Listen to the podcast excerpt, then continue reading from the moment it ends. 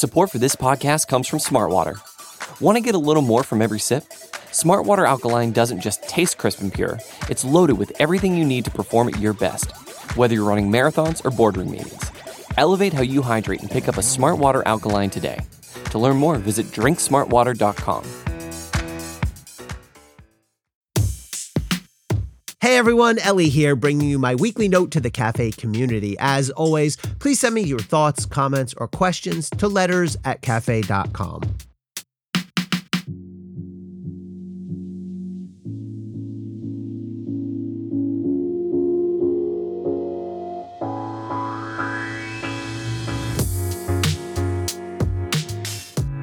Today, we're going to talk about a time when Justice Clarence Thomas did the right thing. The case before the Supreme Court was United States versus Virginia. At issue was the male only admissions policy at the Virginia Military Institute, where Thomas's son was then a student. So Thomas made the ethically proper move. He recused himself from the case, even if he was unlikely to slant his ruling one way or the other because of his familial connection to one of the parties. He seemingly understood that it simply wouldn't look right if he ruled on a case involving his son's school. The court struck down the VMI admissions policy by a 7 to 1 vote, with Thomas sitting it out. One important detail this case happened in 1996. In the quarter century or so since then, Thomas seemingly has forgotten basic principles of judicial impartiality and independence. Or maybe he hasn't forgotten, maybe he just doesn't care anymore. Life tenure can breed a certain complacency or arrogance. The problem here is that Thomas's wife, Ginni, has connections to various cases before the court, yet Thomas has steadfastly refused to recuse. Not a bad title for Thomas's next memoir, come to think of it, refuse to recuse. We've long known that Ginni holds extreme or extremist political views. As Jane Mayer detailed in a masterful piece for The New Yorker, Ginni, who runs a for profit political lobbying firm that has worked with and for various right wing groups, has been vocal about her political beliefs. Mayer reports that Ginni, quote, has declared that America is in existential danger because of the deep state and the fascist left, which includes transsexual fascists End quote. As bizarre and abhorrent as these views are, Ginni does have the right to hold and express them. The problem, however, is that she's done quite a bit more than that. It turns out Ginni attended and cheered the January 6 Stop the Steal rally near the White House right before the Capitol insurrection. She posted on social media during the rally, quote, love MAGA people, and quote, God bless each of you standing or praying. She later deleted those posts, but screenshots are forever. Ginni claims she left before violence broke out, though she did reportedly act as a mediator between various pro Trump factions planning to attend the rally, aiming to unite them around a common cause. And now we've learned that Ginni was texting with former White House Chief of Staff Mark Meadows before, during, and after the effort to steal the election that culminated on January 6, imploring him to take action. Quote, Help this great president stand firm, Mark. You are the leader with him who is standing for America's constitutional governance at the precipice. The majority knows Biden and the left is attempting the greatest heist of our history. End quote, she wrote in one text. I'm chuckling because the ungrammatical nature of that sentence is hers, not mine. In another, she implored, quote, sounds like Sidney Powell and her team are getting inundated with evidence of fraud. Make a plan, release the Kraken, and save us from the left taking America down. End quote. Even if we assume for the moment that Ginni did nothing criminally or legally wrong, I'm feeling generous, she is at a minimum a potential witness in a January 6 related case.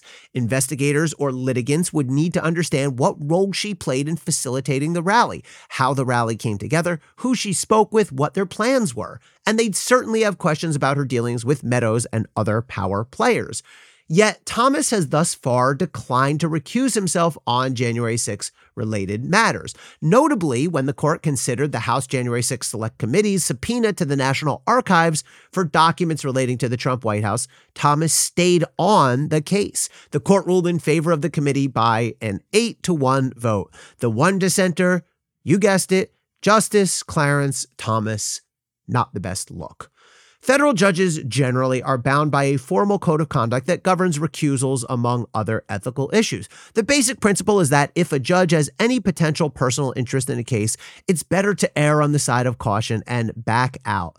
All federal judges must abide by these rules, except the justices of the Supreme Court. Part of this is practical. When a district court judge or an appellate judge recuses, another judge can take over in her place. But when a Supreme Court justice bows out, the court must operate one short. But it also feels a bit like a power play. We're the Supreme Court and we're special, and who's going to make us do any different?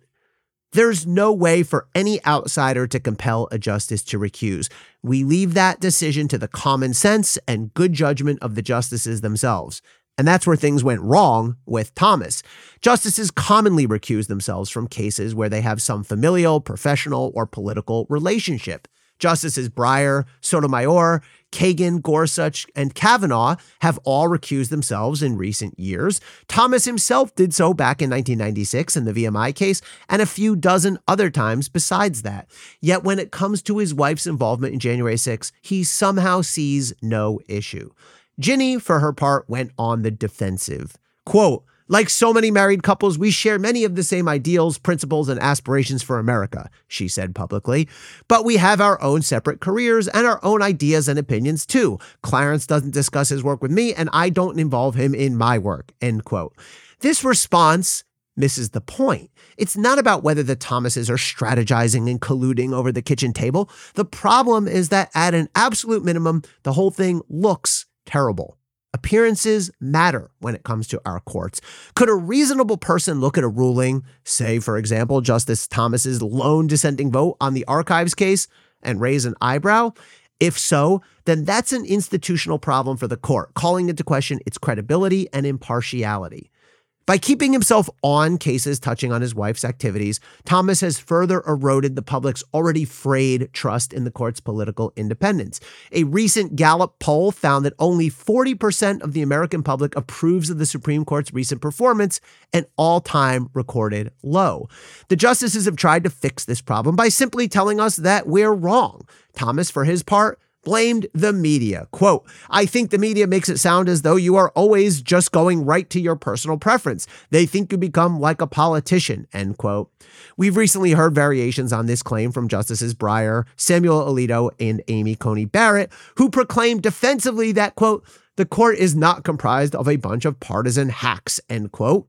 We're not political, the standard argument seems to go, because we're telling you that we're not political. Well, I disagree with the justice's claims of independence, and most Americans now see it the same way. And when it comes to our courts, especially the Supreme Court, appearances matter. As a basic rule, if it looks bad, it is bad. Recusal offers an easy path here for Thomas to do the right thing, but he refuses to take it. Stay safe and stay informed, everybody.